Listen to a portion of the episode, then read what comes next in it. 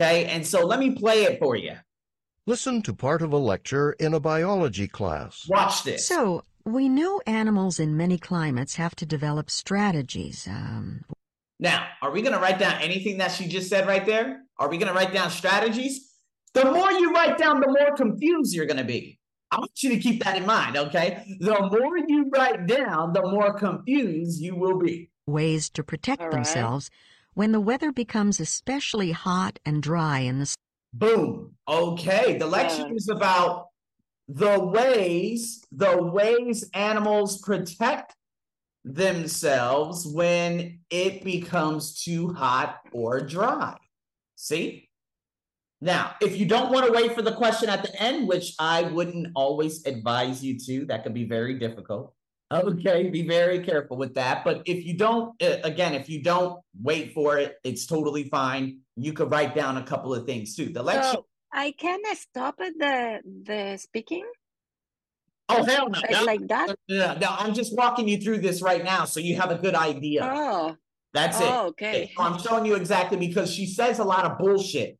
And I want to make sure that I show you, hey, Andreina, this is bullshit. Do not write this down. Do not write that down. Do not, okay? Oh, got it.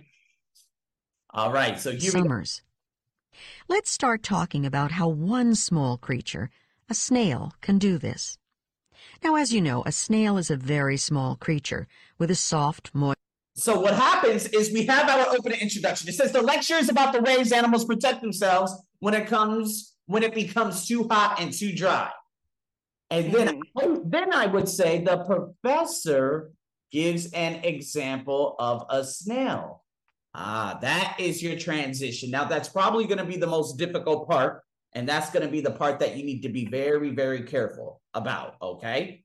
And it's because, well, we have a tendency of not writing down that transition between the opening introduction and the transition into the body of work, and then we end up getting completely lost. And then when we get lost, next thing you know, everything falls apart. All right. And so I want you to be very, very, very careful with that. Okay. Okay. Easier said than done. But you gotta make sure you have that transition from the introduction to the body. And the easiest way to do it is to say the professor gives an example of a snail.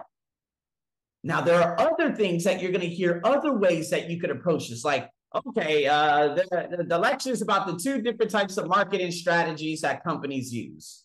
The first strategy is, see, that's a little bit different than saying the professor gives an example of a snail. This is biology. Biology is slightly different from the two different marketing strategies, one strategy, another strategy. That's much easier. But if you don't have the one way and she just starts saying random shit like she is right now, just say the professor gives an example of the snail. Now, if you want to write down what a snail looks like, okay, up to you. If you want to write down what a snail looks like, totally up to you. But the thing is, I'm going to show you exactly what I write down, and then you can go from there. So check this out. Moist body, most of which is protected by a hard shell. A snail is a good example of an animal that has developed certain strategies for coping with high temperatures and drought or lack of water. First, to avoid the heat, when the sun comes out, snails move into the shelter of vegetation, plants or leaves, to get out of the sun and into the shade. Now, of course, the ground can become very hot in the sun. It absorbs and radiates heat, so snails will move up off of the ground to places where it is cooler. They may attach themselves to a wall or a tree where it is cooler than on the ground. Now, it's not just heat that snails need to worry about. They also need to avoid drying out due to lack of water. So, during a really warm, dry day or during the summer months, snails secrete a sticky, slimy substance, made up of calcium, and it covers the opening of their shell, covers and closes it up. This keeps the moisture inside the shell and prevents the snails from drying out.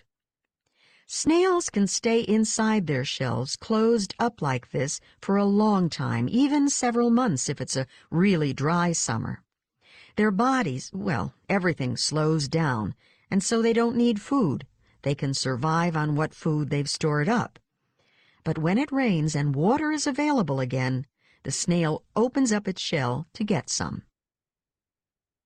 Okay, so there's a lot I wrote down. I just wanted to show you exactly how it looks. Okay, so the professor gives an example of a snail, which has developed different different ways to cope with or to deal with high temperatures and drought. Now, drought means lack of water.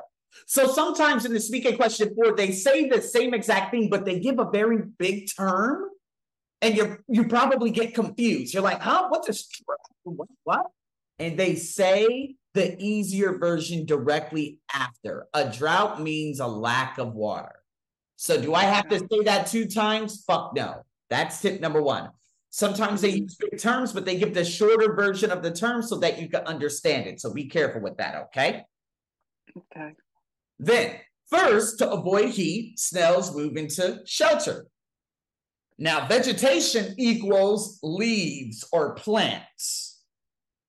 That's the same meaning in terms of like what I said, the drought, lack of water. Vegetation, plants, leaves. So you have to write down, nope, just write down 1. No. Yes. Okay, to get out of the sun. And because the ground is hot, it radiates heat. And so they attach themselves to a wall or tree. There were a lot of words in between that I just said, you know what? I'm going to avoid this and not even write it. Forget it. I don't even care. So it's going to come down to you and figuring out, okay, what is the core idea that I need to get? There's always a main idea, a support, an example, a conclusion. Main idea, snail developing different ways to cope with high temperatures. Okay. To avoid this, they move into vegetation. And then it talks about, the plants and the ground is hot, radiates heat. That's all about the example.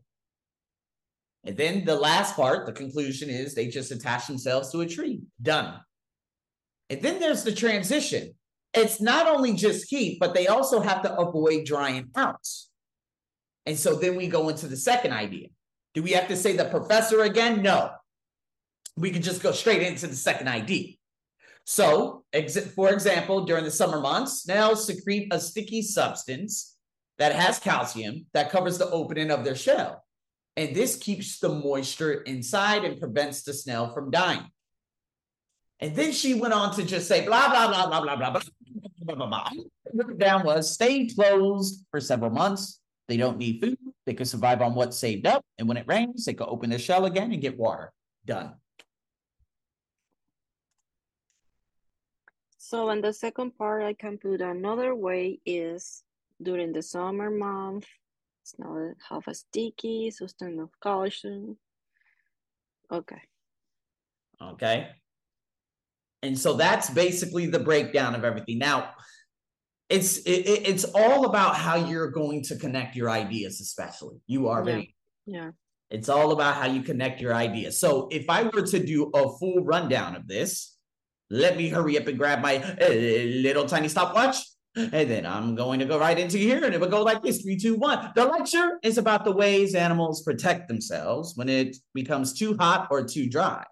The professor gives an example of a snail, which has developed different coping mechanisms to deal with high temperatures and drought. First, for them to avoid heat, snails have to move into vegetation to get out of the sun.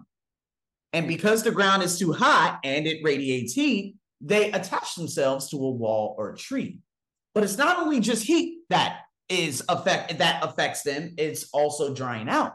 So during the summer months, snails secrete a sticky substance, calcium, that covers the opening of their shell to keep the moisture inside. It prevents them from drying out. It could stay closed for several months, and they don't need food. They could just survive on what they've saved up. And when it rains again, they could open their shell and get water. These are the two different ways that snails cope with drought and don't know.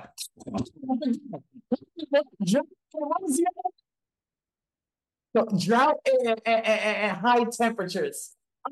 59 seconds. I totally messed that one up at the very end. I was like, and I don't know. Oh my God. So there it is. I had time at the end, Andrena. And so I put in a conclusion just to sum it up. Yeah. Indians are going to love it. The Indians are going to love it. Okay, E.T., you know,